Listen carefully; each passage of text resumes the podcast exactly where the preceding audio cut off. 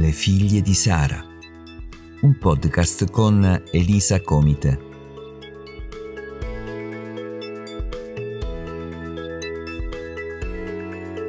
Per continuare a sperare nonostante le circostanze.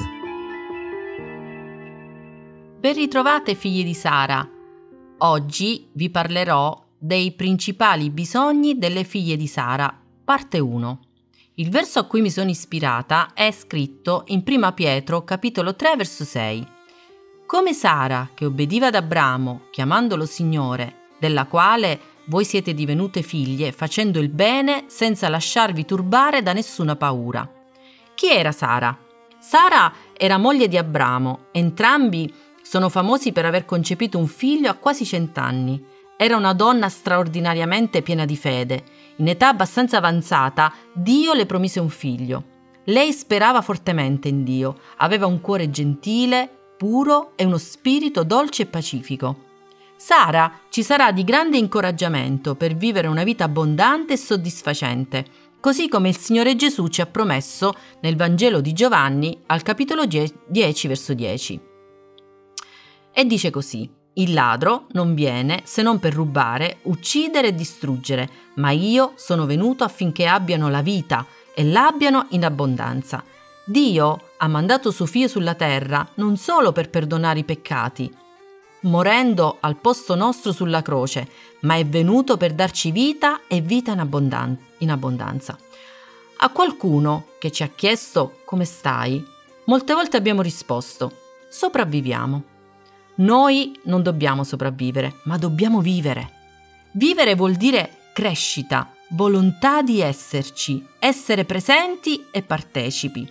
Puoi avere tempeste, avversità, ma la forza di voler vivere ti mantiene sempre arroccata su, sulla roccia.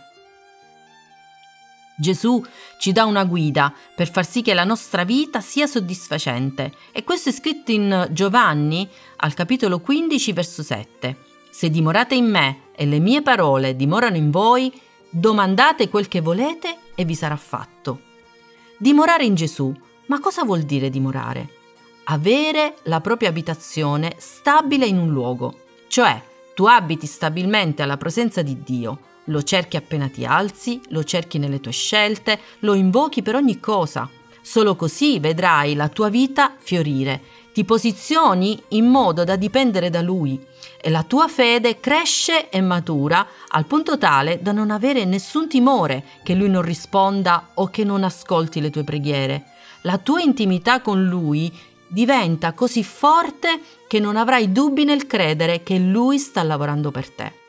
Ritornando al nostro personaggio, Sara, lei era completa e di nulla mancante. Ecco perché è un modello per noi. Sara non era una donna che subiva la vita, anzi, lei regnava sulla vita.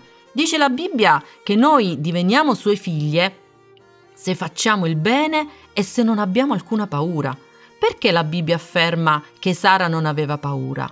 Sara era audace, coraggiosa, temeraria, ma anche saggia e faceva del bene a coloro che erano attorno a sé.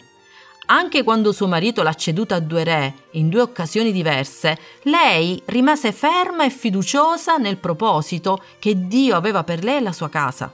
Dio ha messo ordine nel caos che suo marito aveva creato per proteggersi. Sara ha invocato Dio nella distretta in cui era venuta a trovarsi e l'aiuto arrivò dal cielo.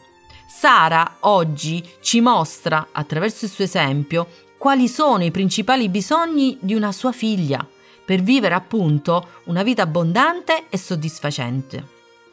Ne tratterò solo tre per brevità e in questo podcast tratterò solo il primo, l'affetto.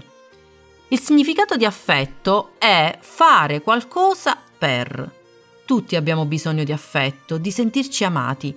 Qualcuno disse che una vita senza amore o essere amati implica un vuoto. Una figlia di Sara, quando sente di ricevere costantemente l'affetto dal marito e dai propri cari, tratta coloro che gli stanno accanto con cura, delicatezza e amore. L'affetto è fondamentale nello sviluppo delle persone. Purtroppo ci hanno sempre insegnato le generazioni dei nostri padri che l'affetto bisogna mostrarlo mentre si dorme. i famosi baci senza essere visti. Molti di noi ancora pagano le conseguenze di questo strano modo di manifestare l'amore. Quando una donna o una moglie si sente amata, è felice, è libera di condividere l'affetto senza inibizioni. L'inibizione ti blocca, ti impedisce di mostrare il bene che hai dentro, perché la persona inibita è praticamente bloccata nelle emozioni. Vorrebbe essere libera di amare e ricevere, ma non riesce e qui c'è bisogno di guarire dalle emozioni ferite. Quando una persona ha difficoltà a trasmettere affetto, probabilmente nella sua famiglia di origine non ha vissuto condizioni favorevoli alla crescita affettiva e non è stata esposta a manifestazioni affettuose come abbracci, complimenti, elogi, anche per piccoli successi come un buon voto a scuola. Si dava tutto per scontato, non c'era nessun tipo di attenzione a come un figlio o una figlia si poteva sentire dentro. Manifestare affetto in famiglia permette di ricevere quel nutrimento di cui ogni individuo ha bisogno per crescere in modo equilibrato. Quando ciò viene a mancare, ecco che la personalità cresce inibita e con grossi limiti emozionali. Ho conosciuto persone impacciate quando ricevevano complimenti dopo aver svolto un compito oppure altri che, essendo abbracciati, rimangono bloccati e immobili. Sono tutti sintomi di carenze che purtroppo hanno vissuto in famiglia. Ci possono anche essere carenze affettive nel matrimonio. Una donna si sposa perché finalmente realizza il sogno della sua vita, ma poi si accorge che nella convivenza matrimoniale il fidanzato che si immaginava essere il principe azzurro si trasforma in una persona poco presente e che dà tutto per scontato. Ho conosciuto donne che non hanno mai ricevuto un ti amo dal proprio marito, mai un amore mio, oppure sei un dono per me e cose simili. Forse, proprio mentre ascolti questo podcast, non ti senti valorizzata. Forse nel passato ti, senti, ti sei sentita usata, hai ricevuto affetto solo in certe occasioni, per certi scopi, ma io voglio portarti alla vera fonte dell'affetto, che può rendere stabile la tua vita in mezzo alle tempeste. Quando le persone da cui ti aspettavi affetto e protezione vengono meno, non disperare. Ti trovi nella stessa situazione in cui si è trovata Sara, moglie di Abramo. Ecco che Sara diventa un modello di comportamento per te. Lei ha continuato a fare il bene, lei non ha avuto paura. Perché? perché attingeva affetto e protezione alla vera fonte. Aveva fiducia che, sopportando le circostanze attorno a sé con uno spirito fiducioso, senza abbattersi, dava a Dio la possibilità di intervenire e cambiarle. Voglio pregare per te e se ancora non lo conosci, voglio presentarti la persona più importante che, per amore di te, non ha risparmiato la sua vita. Questa persona è Gesù Cristo lui vive perché è morto ma è anche risuscitato. Lui è la vera fonte dalla quale Sara attingeva forza e amore, anche quando le veniva negato dalle circostanze. Io ti darò le parole, tu le ripeterai dietro a me con tutto il tuo cuore.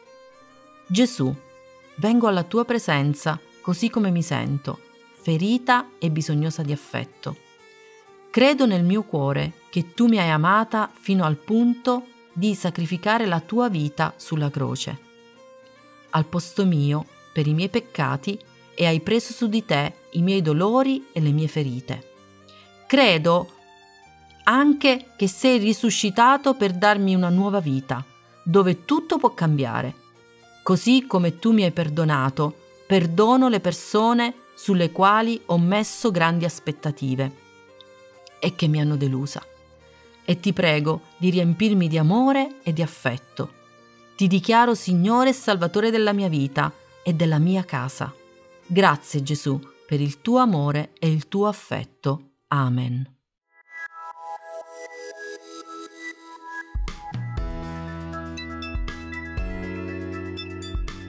Se ti sei sentito incoraggiato dal podcast Le figlie di Sara, inviaci una mail a le figlie di Sara chiocciolagmail.com. Se desideri che altre persone siano incoraggiate come te, condividi il canale Telegram Le figlie di Sara. A presto e al prossimo podcast.